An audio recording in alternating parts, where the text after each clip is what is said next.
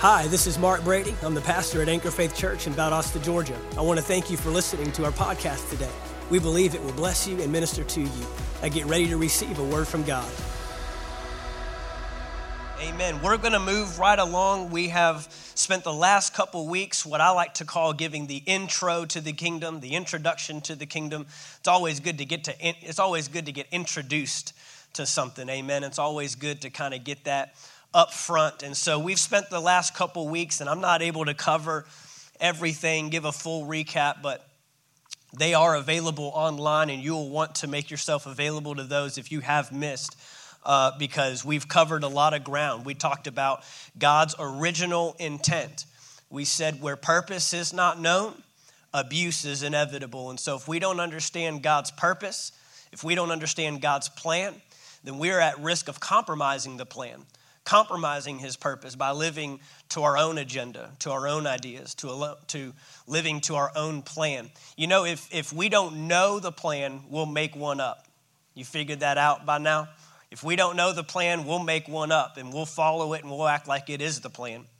But no, we want to know God's plan and God's purpose. And God's purpose for mankind and God's purpose for the earth was not to establish a religion, was not to establish a, re, a, uh, a belief system, uh, guys, it wasn't even to establish Christianity. That wasn't in God's mind, God's brain when He established Genesis chapter 1. He wanted to establish His kingdom on earth. God wanted to establish a natural representation of a spiritual kingdom in heaven. And then He even went a step further and He created you and I. And we weren't just creatures, pawns in this kingdom, but we were actually the ones given the authority, the dominion, the ability to govern and to rule this earth as we submit to Him.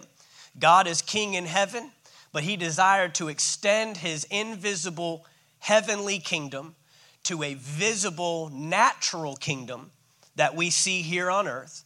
And then He extended His invisible self and put His Spirit inside of man, breathed into man the breath of life, and gave man the ability, the uh, command even to rule and to govern this earth, just as God rules heaven.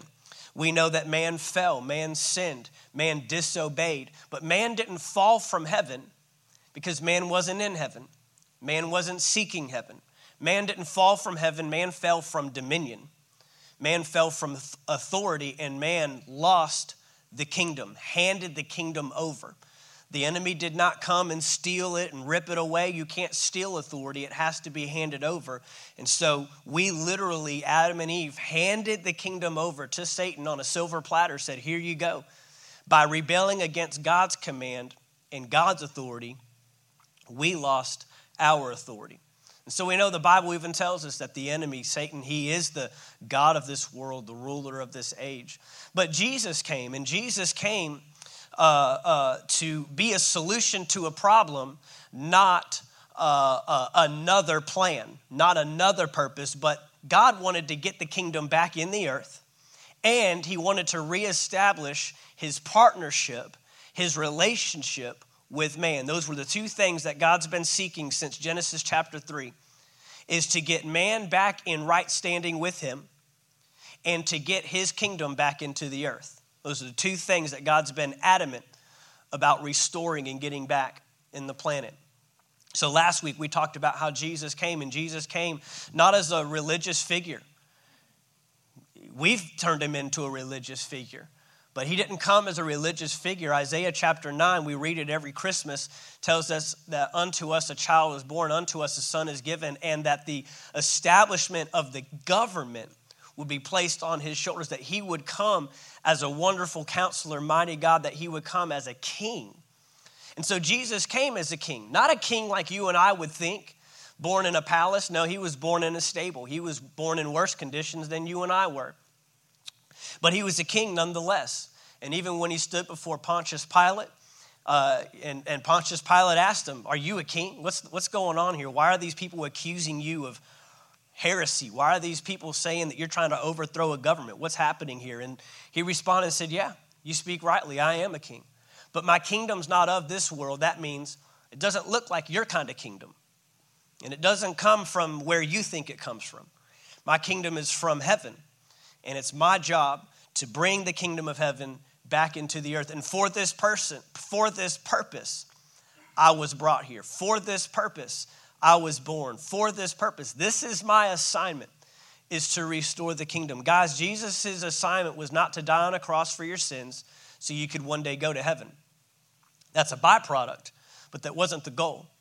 The goal that Jesus had in mind is that by going to the cross, he would take care of sin once and for all because sin is what divided you and I from God. If he could remove sin, guess what? You and I can have that right standing, that relationship, that righteousness once again. We can't seek a kingdom that we can't be a part of. It was impossible for man to be a part of a kingdom because of sin. Sin literally separated us. So Jesus came and he took care of sin, and then he also did one other thing. Jesus came so that the Spirit of God could come back and live inside of you. The Holy Spirit is a primary component of you operating in the kingdom, and we'll get into that later on in coming weeks. But he came to do two things. He came to remove sin, not just the penalty of sin, guys, but the power of sin. It's two different things to say, okay, I'm going to take care of the penalty of sin, which means even though you sin, you don't have to pay the price. But he also took care of the power of sin. And the Bible actually tells us that sin no longer has to dominate and rule us. That now we can be in dominion once again and be in charge, even over sin, even over lust of the flesh, lust of the eyes, pride of life. We can dominate those things once again. That's what the blood of Jesus did. That's the sacrifice that he paid. And now we have access back into his kingdom, and then his spirit comes upon us, lives within us. Because if you recall back in Genesis chapter 6, uh, God said, I have to remove my spirit from man. They've become so sinful, they've become so evil. I have to literally remove my spirit. Well, guess what? I can't do kingdom work without the Spirit of God in me and upon me. It's impossible. You can't find anybody in the Bible that did kingdom work. That means that we're left to our own natural abilities. Well, guess what? I can't operate in a spiritual kingdom with natural ability. It's impossible. I need his spirit. And because Jesus went to that cross, because he was raised back to life, we can be raised to new life and we can receive his spirit. And that's the first thing that he told his disciples go, tarry, wait, don't do a thing until you receive the Holy Spirit. Acts chapter 2 happens, Holy Spirit comes upon them, boom, they're gone. 3,000 souls come into the kingdom and they're demonstrating the kingdom. They're, they're uh, enacting the kingdom back on this earth. So that's just a brief recap. I know that was a lot, and if you've missed, you're probably super confused right now, but go online, uh, grab those messages, and they'll fill you in. But today we're going to move forward, and I want to talk about sons and citizens sons and citizens. The first thing I want to tell you, real quick, before we look at Genesis chapter 1, is that the greatest tragedy in life, I believe we have this point up there, the greatest tragedy, the greatest tragedy in life is not death, it's not the finalization of your fleshly life here on this planet, which we learned a couple weeks ago when Reverend Gary Crowell was here. It's not the finalization of your life, that's just a season. But that there's actually eternity in mind and we should be living with eternity in mind. But even when we die and, and, and separate from this life here on earth that's not the greatest tragedy guys. The greatest tragedy in life is that we live without purpose. We live without knowing why we truly exist. We live without knowing what we are here to do. What are we here to change? What, what am i able to do? These are questions that everybody's asking themselves at some point in life. Everybody, I don't care if you live under a bridge or you live in a penthouse. I don't care if you have uh, uh, all the wealth in the world, even Song of so- uh, uh, Solomon in his book, Song of Solomon, Ecclesiastes, he, he would even reiterate these things that life is vain. There's nothing even to it without. And he was the richest man that ever walked the planet, ever lived on this earth was asking the same question Why am I here? What can I do? What am I capable of? I mean, that we should all be asking the question what should be different since I lived on this earth? What should be different since I'm here? What kind of imprint am I going to leave? What kind of mark am I going to leave? What's going to be different when I'm gone? I was just talking actually with, with, with uh, Chris over here in the corner just yesterday about Brother Hagin, Kenneth E. Hagin, and, and the legacy that he's left. Uh, if you don't know, he established Rhema, uh, Rhema Bible Training College back in 1975. He was 61 years old when he, when he started that school. 61 years old. What some people would say would be the, the, the downhill years. He's just getting started.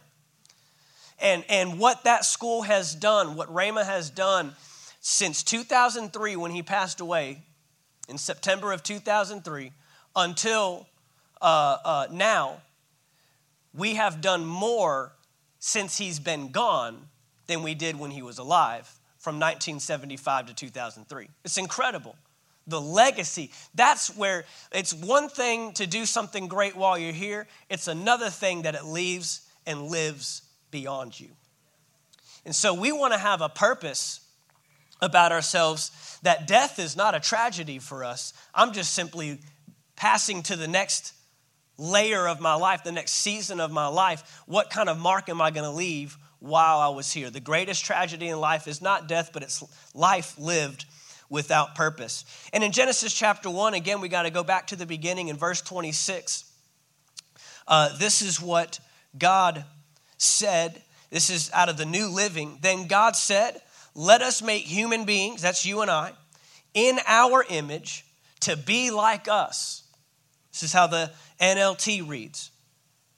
Let us make human beings in our image to be like us. They will reign over the fish in the sea, the birds in the air, the livestock, all the animals on the earth, and the small animals that scurry along the ground. Again, we know that this is where God, He's gotten up to this point. Five days of creation has taken place, and now He is creating man. He's creating man. He said, I can't go anywhere else. I have to use myself as the template for what man's going to look like. That's incredible that the Godhead got together, Father, Son, Holy Spirit, and they said, We got to create something on that extended realm. We're going to take heaven and we're going to extend it to the earth. We're going to go uh, invisible and make it visible. So we need to put someone down there to rule and to govern that territory. I mean, kingdoms still do this today. Uh, we just referenced Pontius Pilate. Pontius Pilate was a governor, a Roman governor.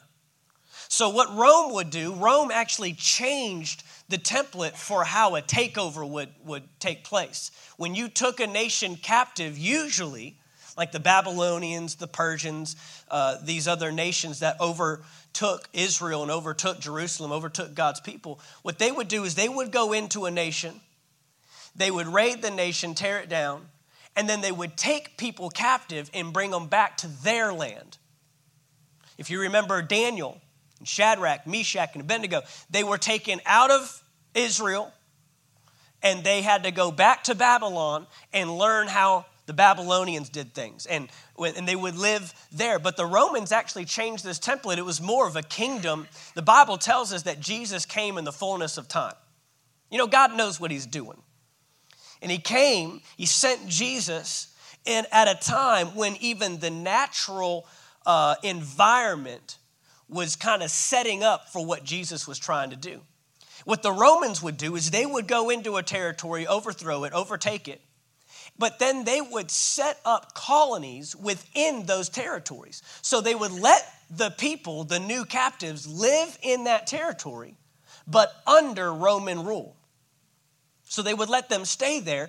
And Pontius Pilate, he was the governor of Judah, that the Judean territory where Jesus was uh, sentenced and ultimately crucified. And so, uh, what I'm saying is, is this was a template that God used. This was really a, a, a God's idea to take heaven, extend, extend it, and expand it to a new territory called earth, and then put someone in charge of it there. The Roman emperor would not rule the Judean territory. That was Pontius Pilate's territory. That was his realm. And he didn't know, need to go to the emperor and say, I've got problems down here. He said, Well, then apparently you're not the man for the job. Get you out and we'll put another one in. That's his job to rule that territory as he remains submitted to the Roman emperor back in Rome. That's in Italy. We're talking about over in the, the Middle East. It's, you know, there's distance there. So God is, is desiring to rule the earth through you and I. See, guys, the most important thing, the greatest priority we should have in life is to discover our identity, is to discover who we are. I want you to look at the pattern here in this verse. The greatest priority we should have in life should be to discover who we are. Here's why. Look at the pattern. Then God said, Let us make human beings in our image to be like us.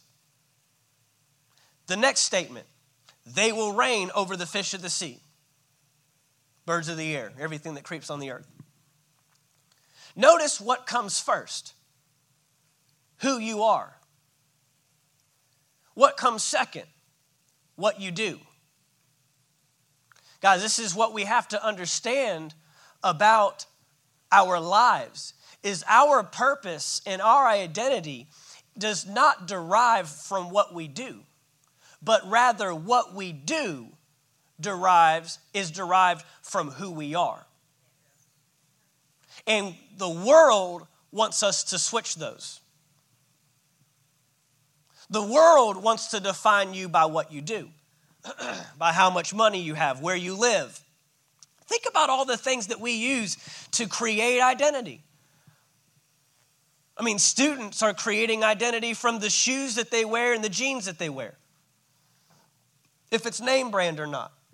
We grow up and we now have an identity. A lot of kids choose college based on identity, not necessarily because it's the best fit for them but because of a name or because of how much it costs or because of who goes there or because of what kind of school it is. We choose occupations this way. Guys, we choose our friends and relationships based on identity.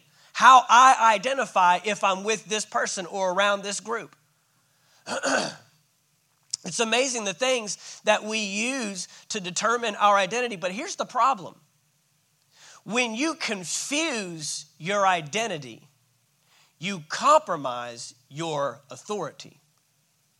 When you confuse your identity, what you ultimately do is you, com- you compromise that which you are supposed to do when you confuse your identity and you allow the wrong thing to define you, you allow the wrong thing to tell you who you are, well, guess what? Then what you're supposed to do becomes compromised. The only way, guys, that we can effectively do what God has called us to do is by first discovering who we are. And we cannot get this backwards. We cannot. The first thing God gave to man was his identity, who you are. He didn't say a word, he didn't give them anything else to go off of until he first established who you are. Then from there, you will reign. And you can't question the authority when you know the identity. You can't question the authority when you know the identity. I don't question what I do because I know who I am. But guess what? If I don't know who I am, I'll question what I do all day long. Am I in the right place? Am I doing the right thing? Am I in the will of God? Am I should I should I have married this person? Should I be working at this job? Should I be living? When you know your identity, everything else flows from that. The identity is always the root issue. That's why we're starting here gave you the intro to the kingdom, but now from there, we've got to discover who we are in the kingdom. Three things we all need to discover in life. Number one, who you are. Number one, who you are. Number two, who God is. I got to know who I am. I got to know who He is. Doesn't do me much good if I know who I am, but I don't know who He is. And I'll take it one step further. Number three, you need to know who you are in relation to who He is. You got to know who you are in relation to who He is. Boy, that's dangerous if we don't have that figured out. Well, I know who I am, I know who God is, but I don't know how He sees me. I don't know how he cares for me. I don't know what he thinks about me. I don't know what he's put in me. I got to know those three things. We all have to know who I am. What's my identity? What am I called to do? Who is God? Is he a father? Is he a king? Is he a judge? Uh, you know, is he merciful? Uh, and, and just tell you right now, he's all of it, just like we talked about on Sunday. I got to know all sides of Jesus. I can't just know. The Bible said about Jesus, he was full of grace and truth. You know, we have our grace Jesus and our truth Jesus in America today. But he's saying, I'm both. And I execute both of them very well. I'm not better at one than the. He doesn't have an identity crisis. Jesus is grace and Jesus is truth. A hundred percent. He's a hundred percent God and a hundred percent man. Did you know that Jesus had to learn stuff? How, how does an all knowing God learn anything? But it says in Luke chapter 2 that he grew in wisdom and in stature. That means he had to start out here and grow to here. Why? Because he's 100% man. He's 100. Don't, don't try to figure it out. Your, your brain's going to explode. I'm seeing them I'm seeing steam coming out of some of y'all's right now. So he creates man, and the first thing he gives to man is identity. The second thing he gives to man is assignment. Identity always precedes assignment.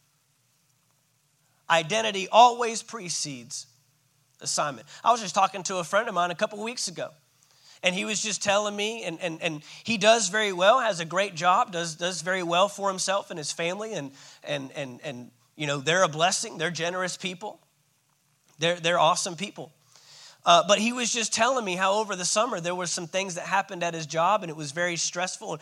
And, and he, he said that he turned to God, turned to the Word, got more serious about his relationship with the Lord, became more dedicated at his church. And he said it's just so freeing not having to live for stuff. It's freeing. It, guys, it's oppressive trying to find your identity in stuff. It's oppressive. Let me just tell you, you'll never make enough money. You'll never live in the right place. Some of the most miserable people in life are the ones that don't know who they are. But yet they they here's the thing guys, you can know what to do and it will still not fulfill you.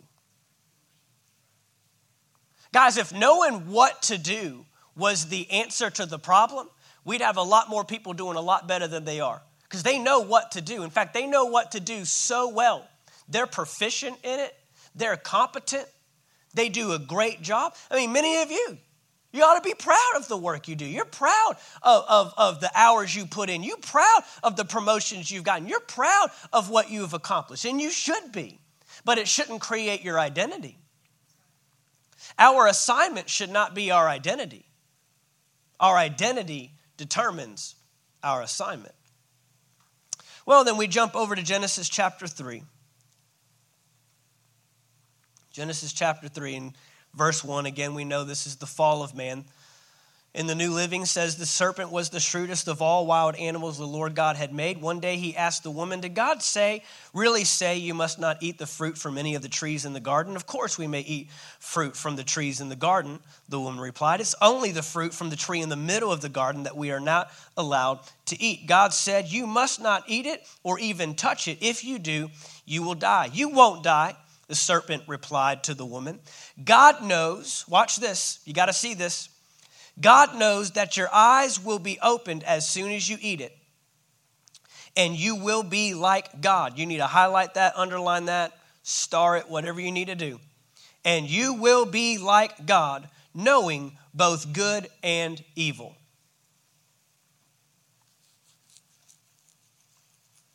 Listen to what he's saying to Eve now. I want us to chew on this. God knows that your eyes will be opened as soon as you eat it, and you will be like God, knowing both good and evil. The snake, Satan, did not tempt Eve with fruit. He tempted her with identity. The first thing the snake went after was the first thing God gave man. He knew right where to go. You will be like God. Now, here's the thing about identity. When I back up and I go back to Genesis chapter 1, verse 26, it says, Then God said, Let us make human beings in our image to be like us. Is that what your Bible says? Is that what the screen behind me says? Is that, that's what my Bible says. The, the, the New King James, let us make man in our image according to our likeness. So if I'm reading correctly, he's offering them something they already had. Are you seeing that? Is that what you're seeing? he's offering Eve something she already is. Now, here's the thing you have to understand about identity. Think about it this way when a child is born, those of you parents that you've had children, I remember when Camden was born, I wasn't waiting nine months to find out if I had a son or a child. I knew the whole time I have a child. I'm just waiting to see what he's going to look like. I'm just waiting to see what he's going to grow up to be. I'm just waiting to see, uh, you know, uh, you know, the purpose of God on his life and how irritating he can be at times and the stuff that he's going to leave laying around everywhere for me to trip over, even though I've asked him 18 times to pick it up. No. When God created man, you think he created man and then was like, all right, let's see if they look like us? When was the identity determined? Before creation of man or after creation of man? Identity precedes creation. The identity was there, get this, before man was. That's how powerful identity is. This is what I'm trying to get at. When God's giving you an identity, you don't have to do anything to become it. You are it. Are you following me? God didn't create man and then breathe into his nostrils and say, I'm going to create man. I'm going to let us make man in our image to be like us, to look like us, to operate like us, to function like us. And when we say like us, we're not just talking in color of skin and facial features and hair. We're talking about operation, we're talking about function. Why did the snake even go after Adam and Eve? Because he saw a God like image. And so when God breathed into the nostrils of man, there was nothing man had to do that you can't be any more like God than the moment He created you like God. The identity is on God's part. Living it out is on our part, yes. Actually, living up to, that's us. And that's where most of us fail is we never align our identity with what he sees in us. That's why I said our number one priority is to discover who we really are. Guys, if we don't ever discover who we are, who God's made us, created us to be, guess what? You'll go your entire life letting everybody else tell you who you are. Somebody will tell you who you are. Somebody will shape your identity. You'll find yourself somewhere, some way, somehow. Uh, I mean, it, it's just incredible. Even the sexual identity issues that we're seeing uh, uh, in, in our nation today, it's incredible. The, the, the, I get emails that say, I'm such and such. Would I be allowed to come to your church? Nobody, no other group on this planet asks that question except for LGBTQ. I don't have fornicators. Email me. I fornicate. I sleep with people before I marry them. Would it be okay if I come to your church? They don't ask that question. But it's an identity issue. It's an identity issue. It's not even a sexual issue, it's an identity. You're literally identifying as something. That's how powerful identity is. So the snake goes right after the most powerful thing they had at their disposal. Guys, it wasn't even their authority that was the most powerful thing, it was their identity because identity gives power to authority. I can't even operate in my authority until I know who I am. And you can give me all the authority in the world, but if I don't know I'm that,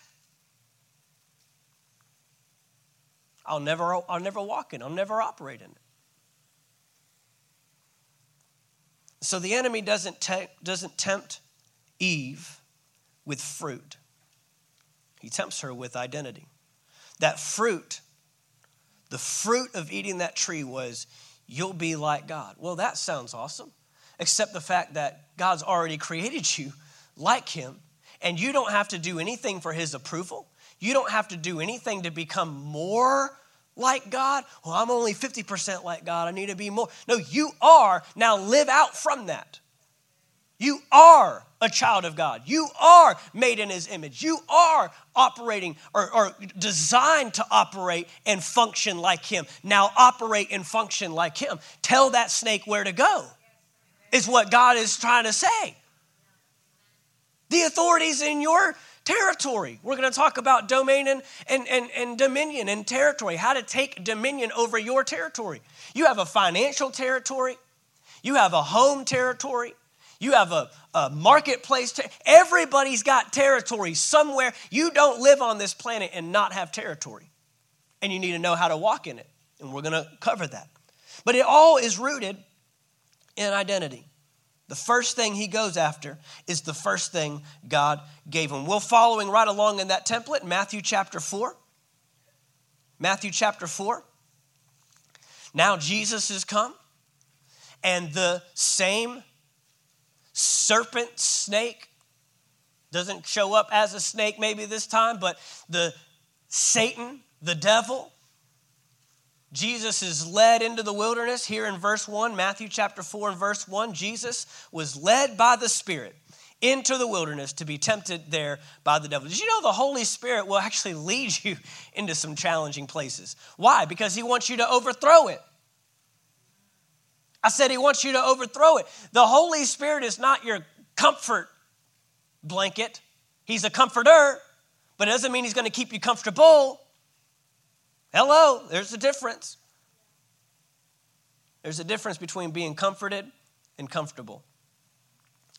And the Holy Spirit leads Jesus into the wilderness to be tempted there by the devil. For 40 days and for 40 nights, he fasted and he became very hungry. During that time, the devil came and said to him, Look at this, if you are the Son of God. What's he questioning? Identity. I mean, right back, the same bag of tricks, man. Why is he going after Jesus and why is he tempting him in this manner? Because he sees for the first time since Genesis chapter 3 a creature walking this planet that's functioning and operating like God. We have the first Adam and we have the second Adam. And for the first time, over 6,000 years have passed, and he's known. Remember what God told, turned and told that snake? The, the seed of the woman is going to crush your head. You'll bruise his heel, but he is to crush your head. So he's been on pins and needles for 6,000 years. Where, where's that baby? Where's that kid? Where's that seed? And now he sees this, this man and he says, wait a minute. This one's got something. If you are the Son of God, tell these stones to become loaves of bread. But Jesus told him, No, the scriptures say people do not live by bread alone, but by every word that comes from the mouth of God. Then the devil took him to the holy city, Jerusalem, to the highest point of the temple, and said, If you are the Son of God, jump off. For the scriptures say, He will order His angels to protect you, and they will hold you up with their hands so you won't even hurt your foot on a stone. Jesus responded, The scriptures also say, Now watch this. Look at His response. You must not test the Lord your God. You can't make that statement if you don't know who you are. This reveals Jesus' level of confidence in who he was. When the enemy comes and questions your identity, that's when you find out how confident you really are with your identity. You don't know how confident you are with your identity until it's challenged. Come on. And Jesus is assured. You can't test the Lord, the Lord, right here. I know who I am. I don't know what, who you think you're messing with, but you can't bring that to, he, to me.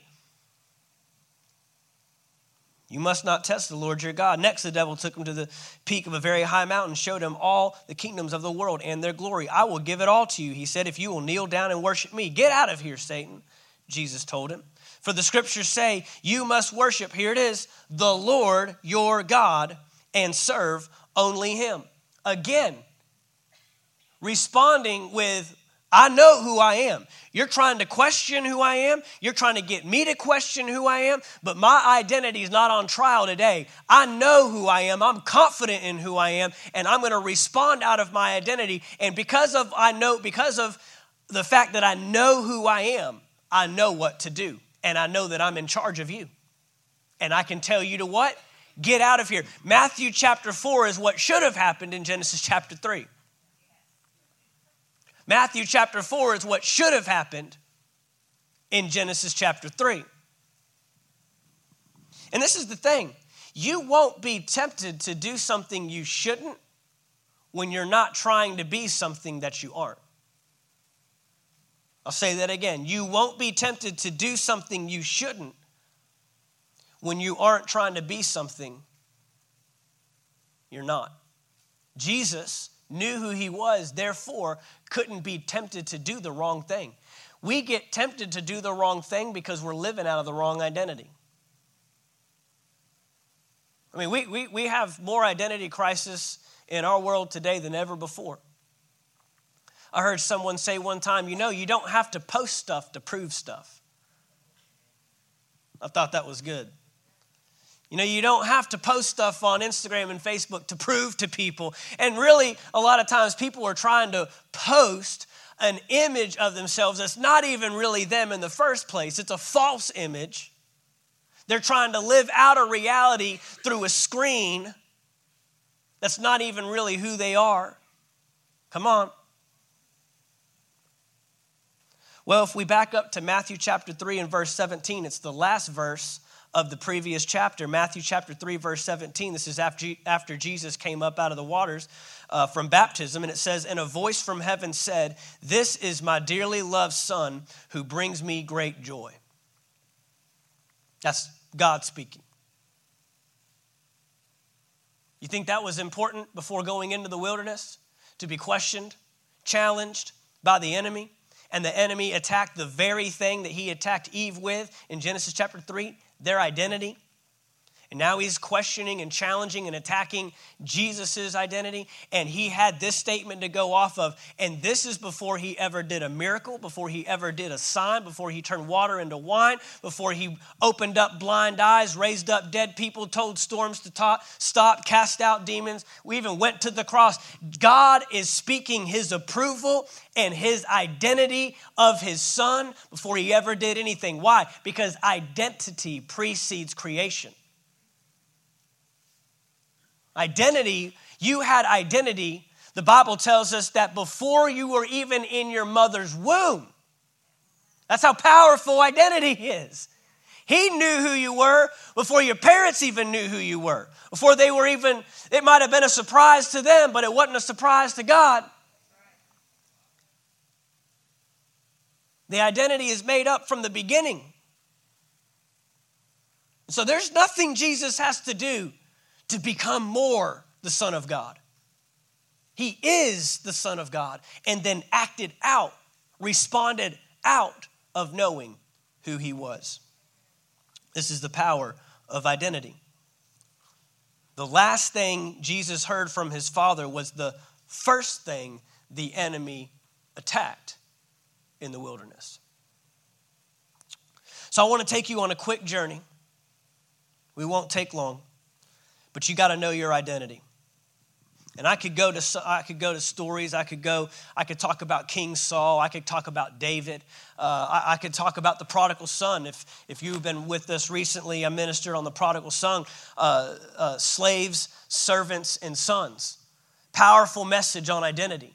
Powerful message on uh, how we belittle and devalue who we are. Therefore, you, you'll never live above your level of revelation. You'll never live above your level of revelation. You don't accidentally live out identity. You have to know it. You've got to be intentional about discovering it. But I'm just going to take you on a journey and we're going to discover who we are. Who does the word say that we are? So go with me to Psalms chapter 8. Psalms chapter 8. I want to look at this in the New King James Version first. Psalms chapter 8 is up for much debate. And I didn't try to make that rhyme, it just came out that way. It's a very controversial statement, and mostly because it, honestly, this one chapter reveals uh, the depravity of mankind and how hard it is for us to simply accept who God has created us to be. But yet, the entire word backs it up. The entire Bible keeps this chapter in context. In Psalms chapter 8, starting with verse 1 in the New King James, O Lord, our Lord, how excellent is your name in all the earth, who have set your glory above the heavens. Out of the mouth of babes and nursing infants, you have ordained strength because of your enemies, that you may silence the enemy and the avenger. When I consider your heavens, the work of your fingers, the moon and the stars, which you have ordained. What is man that is that you are mindful of him? And the Son of Man that you visit him. Now here's the statement. For you have made him a little lower than the angels, and you have crowned him with glory and honor. You have made him to have dominion over the works of your hands. You have put all things under his feet all sheep and oxen, even the beasts of the field, the birds of the air, the fish of the sea that pass through the paths of the seas. O Lord, our Lord, how excellent is your name in all the earth. Sounds a lot like Genesis chapter 1, doesn't it? There's a statement back there. It says, For you have made him a little lower than the angels and you have crowned him with glory and honor. Now, for most people, just even trying to ascertain that we, mankind, is made a little lower than angels is hard enough to bear. That that's the level we come in. There's God, the Godhead, then there's angels, and then there's mankind and then there's beasts of the field and, and all the cattle and, and, and all the, the creatures on the earth. At least, you know, for most people, uh, uh, especially, you know, evolutionists and those kind of things, they think that they're just a little bit above animals. But that's not what it says. It says you're a little lower than angels. But we have a problem with this verse because most translations did not translate this verse properly because they could not wrap their minds around the actual translation of this verse. And the word angels in the actual Hebrew is not angels, it's Elohim. Elohim is God. This, this verse actually should read the way the New American Standard Version has translated it. If we can put that up there, uh, Psalms chapter 8. And that's going to be verse 5 in the New American Standard. Yet you have made him a little lower than God. Than God. And you crown him with glory and majesty. Let me help you understand something.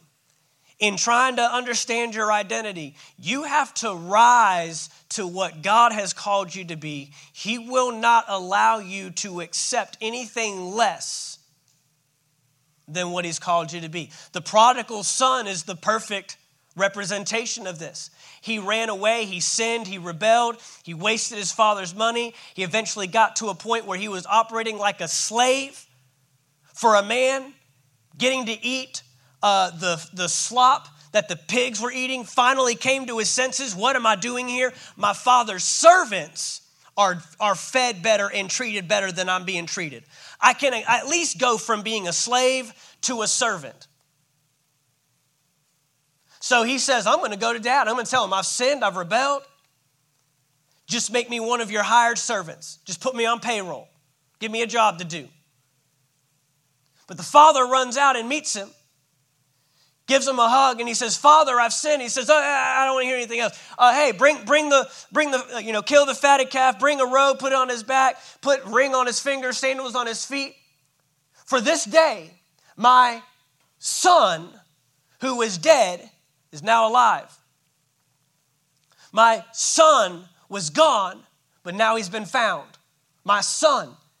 The father would not allow the son to take on an identity any less than what he was. Are you seeing this? But man is sinful and, and man is in depravity. And, and, and uh, I, you, you have to quit identifying yourself with what's around you, and you've got to rise up to what's in you. You're a child of God, you're a child of the king. And the last time I checked, children of the king were royalty. Let me put it to you this way angels don't tell you what to do, you tell angels what to do. Now, they'll bring commands and there'll be directives from God, but angels don't get to boss you around. You are not working on the behalf of the angels. The angels come as messengers from the Most High God, and you're working on the behalf of God Himself. But angels are there to do your bidding, not the other way around. Therefore, this verse is translated incorrectly because human translators, we talked about versions on Sunday. We have all these versions out there. You got to be careful with these versions, guys. They're not always healthy, they're not always truthful, they're not always maintaining the context of the Word of God. And the context of the Word of God is that you were made in His image and in His likeness. Not even the angels were made in the image and likeness of God. You were. You are higher than angels. Do not dumb yourself down below what God has called you to be. In fact, I have this point, we can put it up on the screen. We should never be pleased to dwell on a level of existence lower than that on which God has made it possible for us to dwell. And you should have that behind you. We should never be pleased to dwell on a level of existence lower than that on which God has made it possible for us to dwell. We should not. Little lower than God Himself.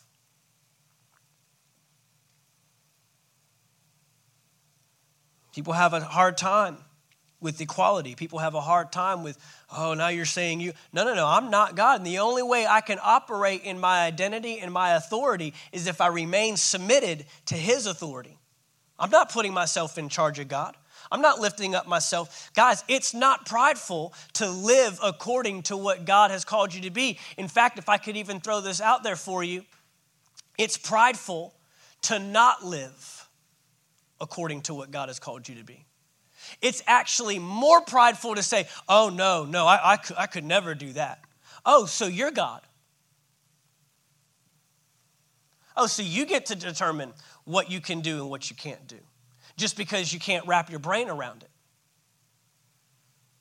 No. I've got to go with the, what the Word says.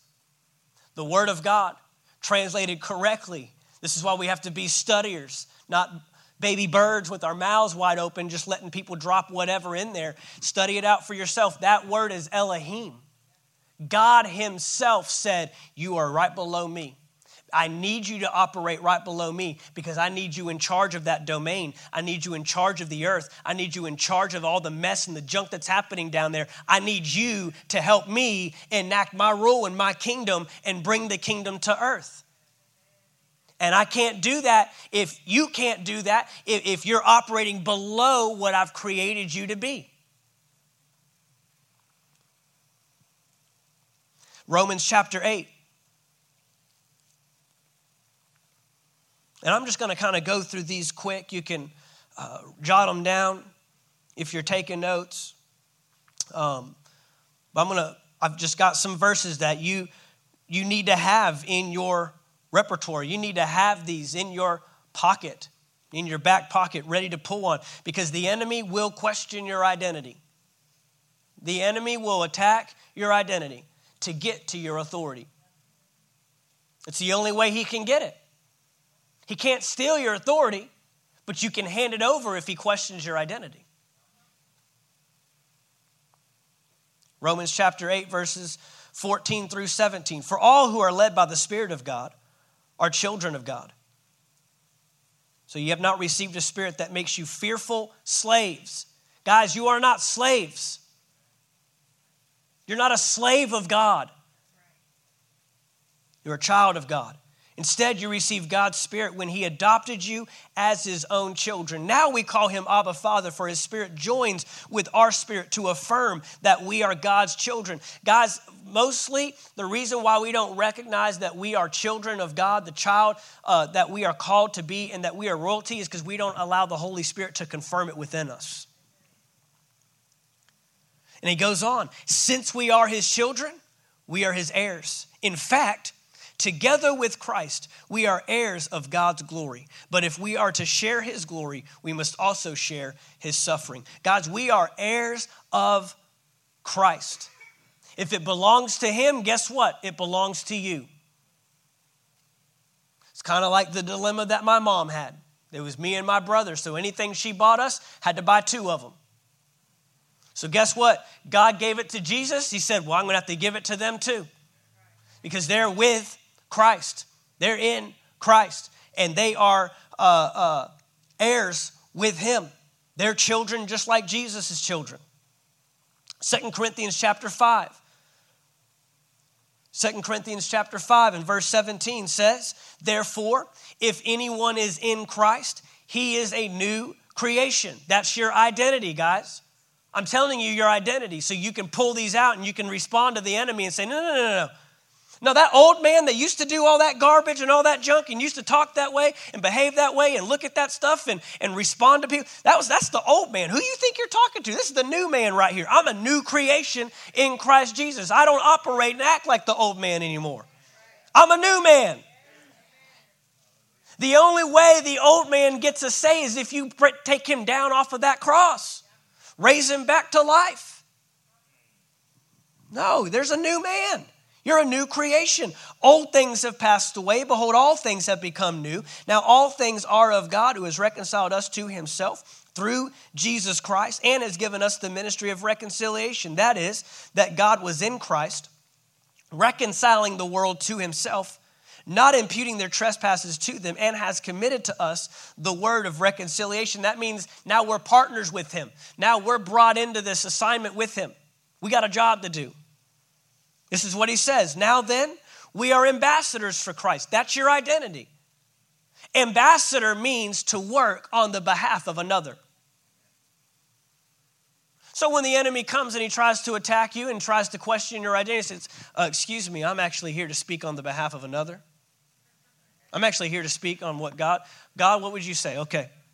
I only say what God says. I only go where God tells me to go. I only do. You think about it, an ambassador for the United States of America. They don't have an opinion. They don't have an idea. They don't have an agenda. They don't have a plan outside of what the United States wants to get done. And that's all they're allowed to have. And as an ambassador, they are fully taken care of. Even though they might exist in a realm that is that lives at a lesser standard, if you ever go uh, to a uh, uh, what's the word I'm looking for? Embassy. If you ever go to a U.S. embassy in another country, the grass is green, it looks sharp. There's nice military standing around everywhere. The, the facilities are amazing. I may be in this world, but guess what? I'm not of this world. I'm here as an ambassador, and I have an embassy that I belong to. And anything that I have need of, the home country is going to make sure I'm taken care of. That's the kingdom of God. And I'm here to enact the kingdom's will and his agenda and his plan, not my own. I'm not my own. I'm bought with a price. Amen. So I'm an ambassador for Christ, as though God were pleading through us. That means he's involved you now. We implore you on Christ's behalf, be reconciled to God, for he made him who knew no sin to be sin for us, that we might become, here's another one, the righteousness of God in him. That's your identity. I'm just giving you a whole list here, just kind of ransacking you a little bit. Fill up the, the quiver a little bit so when you need that arrow, you can pull it out. You're the righteousness of God in Christ Jesus. So when the enemy tries to come alongside and says, bring you condemnation and shame and guilt, say, whoa, whoa, whoa, I'm righteousness. Hey, God, you remember that? I don't either. Okay. Just because the devil remembers doesn't mean God does. He said, No, I, I think I took care of that. I blotted that one out. Let's move on. You're the righteousness of God in Christ Jesus. Ephesians chapter 1. Ephesians chapter 1. Wish the time would go this fast when I'm not preaching good. Goodness. Golly. So when, I'm, when I don't have it all together, it's like, man, we got to move. They're going to say, Pastor Mark, you only preached 25 minutes. That's all I had. All right, Ephesians chapter 1, verse 15. Therefore, I also, after I heard of your faith in the Lord Jesus and your love for all the saints, do not cease to give thanks for you making mention of you in my prayers, that the God of our Lord Jesus Christ, the Father of glory, may give to you the spirit of wisdom and revelation in the knowledge of him, the eyes of your understanding being enlightened, that you may know what is the hope of his calling, what are the riches of the glory of his inheritance in the saints, what is the exceeding greatness of his power toward us who believe, according to the working of his mighty power, which he worked in Christ when he raised him from the dead now, watch this. And seated him at his right hand in the heavenly places. And being seated at the right hand of the Father, Jesus, that means he's far above all principality and power and might and dominion and every name that is named, not only in this age, but also in that which is to come. You think that covers it? You think they got it covered there? Jesus is over it all, right? There's nothing above Jesus. Nothing tells Jesus what to do. And he put all things under his feet and gave him to be head over all things to the church, which is the body, the fullness of him who fills all in all. That's great. Jesus is seated at the right hand of the Father. Jesus is in a position of authority and dominion. Jesus, uh, everything is under Jesus' feet. He operates with all dominion. There's no principality, no power, no dominion, no stronghold that's greater than Jesus. But it keeps going. Ephesians chapter 2 and verse 1 the very next words, and you he made alive. So he's saying, wait, that's where Jesus is, but we're not done. Now we need to talk about you. And you he made alive, who were dead in trespasses and sins, in which you once walked according to the course of this world, according to the prince of the power of the air, the spirit who now works in the sons, sons of disobedience if you're a son of God, then the dominion and the principality, the power of the air should not be working in you. You're not a son of disobedience, you're a son of obedience. Among whom also we all once conducted ourselves in the lust of our flesh, fulfilling the desires of the flesh and of the mind, and were by nature children of wrath, just as the others. But God, probably two of the most powerful words in the Bible, but God who is rich in mercy, because of his great love with which he loved us, even when we were dead in trespasses. Uh, look what it says made us alive together with Christ. Made us, you and I, alive together. What's that mean, together? That means wherever He is, I am. So now everything that we just read at the end of Ephesians chapter 1, you can now start to apply to yourself. If it's not above Jesus, it's not above me. If it's under Jesus' feet, it's under my feet. If he has dominion and control over it, I have dominion and control over it. Come on, you got to confess these things over your life. This is your new identity. Made us alive together with Christ. By grace, you've been saved. He's reminding you, you didn't do this. This is by him and raised us up. There it is again, together. And made us sit again, together in the heavenly places in Christ Jesus. That means when God looks at you, guess who he sees? Jesus. This is your new identity. This is everything God wanted in Genesis chapter 1. This is what he wanted. The original intent is coming back. His original plan, his original purpose made us sit together in heavenly places in Christ Jesus. He continues on.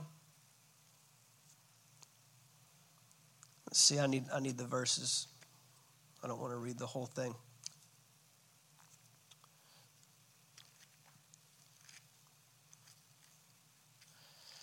He continues on here, moving further on down.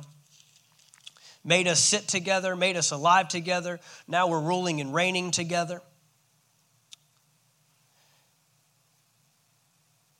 Look at verse 19. Now, therefore, you are no longer strangers and foreigners to the kingdom he's talking about. A stranger and a foreigner, that word foreigner uh, was uh, it, it was a word that they used for those that could come into a territory, but they did not have the privileges and the benefits of that territory. A word that we would use today would be an alien. That they can come in but they don't get to exercise the same rights and the privileges and the benefits that you and I do without even thinking about it. In fact, most of us don't even know the rights and the privileges and the benefits that we have available to us as United States citizens. We don't even know. There's a test that foreigners have to take. You know, there are people that are fighting their way into this country to be able to live the life you and I live that we take for granted. It's the same in the kingdom of God. We should be fighting to get into the kingdom. And you and I don't even know the privileges and the benefits that are available to us living in the kingdom of God. You're not a stranger and a foreigner anymore. You don't have to beg God for stuff, it's available to you. He says, You're not a stranger and a foreigner, but fellow citizens with the saints and members of the household of God. When you're a member, if you come up in my house and just start raiding my fridge, we're going to have a conversation. But if Camden does, he's a member of the household. He can have whatever he wants. Belongs to him just as much as it belongs to me. Having been built on the foundation of the apostles and the prophets, Jesus Christ himself being the chief cornerstone, in whom the whole building being fitted together. He says, You're no longer strangers and foreigners, but you are fellow citizens with the saints. He says that we're heirs with Christ, seated with Christ, alive with Christ, raised with Christ. Philippians chapter 3 and verse 20. Philippians chapter 3 and verse 20. The New Living reads it this way But we are citizens of heaven, where the Lord Jesus Christ lives. And we're eagerly waiting for him to return as our Savior. But, guys, we are citizens of heaven, which means I don't need to reduce my life to this earth. Guys, I'm just going to be honest with you. The economic system of this country does not is not my economic system. I belong to a kingdom that has an economic system that if I seek first the kingdom of God and his righteousness, all these things will be added unto me. I don't care what this country does. I don't care what they tax. I don't care what, what they want to do with their finances. It doesn't concern me. I belong to a different kingdom. The healthcare system of this land is not my healthcare system. I do not place my trust in their healthcare system because my kingdom has a way better healthcare plan. It's free, there's no copays, there's no deductibles. It's by his stripes you were healed. He took care of it 2,000 years ago. Before I got sick, he already got my healing for me. I don't care what this country does with their health care. The, the, the systems of this world are not what I live by. I'm a citizen of heaven. When an ambassador has to live in a foreign country, they don't care what the climate and the, and the environment that they, they, they're an American citizen. They, they're, they're not governed by their principles and their struggles and their issues. They're there to help change it on behalf of the United States. We're here to change this world, not be controlled by it. Come on. I don't have to live according to the labels and, and the limits that even America might try to give me. It's the greatest nation on the planet, sure. But they're, they're not flawless. And they don't dictate my life. I belong to a different kingdom. I'm a son and a citizen. Somebody else takes care of me. And he'll never go broke, he'll never go under. He's not in debt to anybody. His healthcare system always works. I call upon the name of the Lord. This is how you got to live. This is why kingdom thinking, kingdom realities, we don't have kingdom realities, all this stuff is subject to change. 1 Peter chapter 1. 1 Peter chapter 1 starting with verse 13. So prepare your minds for action and exercise self control. Put all your hope in the gracious salvation that will come to you when Jesus Christ is revealed to the world. So you must live as God's obedient children. Don't slip back into your old ways of living to satisfy your own desires. You didn't know any better then, but now you must be holy in everything you do, just as God who chose you is holy. For the scriptures say, You must be holy because I am holy. Now somebody else sets the standard of what holiness looks like. Not the church, not the world. No, God sets it. And so now my new identity has to align with His standards, His moralities, His agendas, His plans. And it, look, his word wouldn't call us to holiness if we couldn't do it. 1 Peter chapter 2 verse 9. Y'all know this one. 1 Peter chapter 2 verse 9, but you are not like that for you are a chosen people. That's my identity. You are royal priests. I mean, think about these words. Chosen generation. That means he picked you. Oh, I'm stuck with these guys. No, he chose you. Royal priests, royal, royalty. You see what royalty looks like? Look at your neighbor and say, you, You're royalty. You're royalty. Greatness looks good on you. You are a royal priest, a holy nation, he calls us. God's very own possession. As a result, you can show others the goodness of God, for he called you out of the darkness into his wonderful light. Revelation chapter 5, last one. Revelation 5, verse 9 and 10. Revelations 5, verses 9 and 10. And they sang a new song, saying, You are worthy to take the scroll and to open its seals. For you were slain and have redeemed us to God by your blood out of every tribe and tongue and people and nation. And watch this and have made us kings and priests to our God, and we shall reign on the earth. Does that sound familiar? Does that sound anything like Genesis chapter 1, Matthew chapter 4, Matthew chapter 16, Ephesians chapter 1, Ephesians chapter 2, Psalms chapter 8. Guys, it's continual, it's consistent throughout God's word. You're a child of God, you're a son of God, you're a citizen of the kingdom of God. There are privileges, benefits, and I can't even get into all that tonight. We need to know our identity. If we don't discover our identity, it will compromise our authority. I want to leave you with this last quote, and then we'll pray and get out. Y'all getting something? Amen. This last quote, I don't know who said it, I just happened to come across it. it says, When you discover your value, the world will pay you to be yourself. When you discover your value, the world will pay you to be yourself. How much effort and time and resources do we expense trying to be something we're not? And if we would just be who we already are, who God's created us to be, there's nothing else I can do to be more of a child of God. There's nothing else I can do to be more like God. I am. I just need to live that out and become that each day. Let that grow in me more and more. But God is looking down saying, You have my approval. You have my blessing. You are my child. You are my son. This is what I've called you to be. This is who. This is what you're going to do because you know who you are. You know what to do. And when you discover your value, I'm telling you, the, the Bible tells us, Romans chapter 8, the world is waiting for the revealing of the sons of God. Thank you for taking the time to listen to our podcast today. We trust you received a word from God. If you enjoyed this teaching, be sure to subscribe to our podcast in iTunes.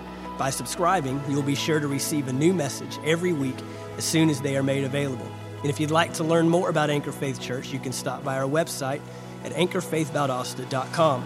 There you'll find our locations and service times, ministries that are available for you and your family. You can even give financially in support of the ministry. Thank you again for listening, and we look forward to seeing you next time right here on the Anchor Faith Church podcast.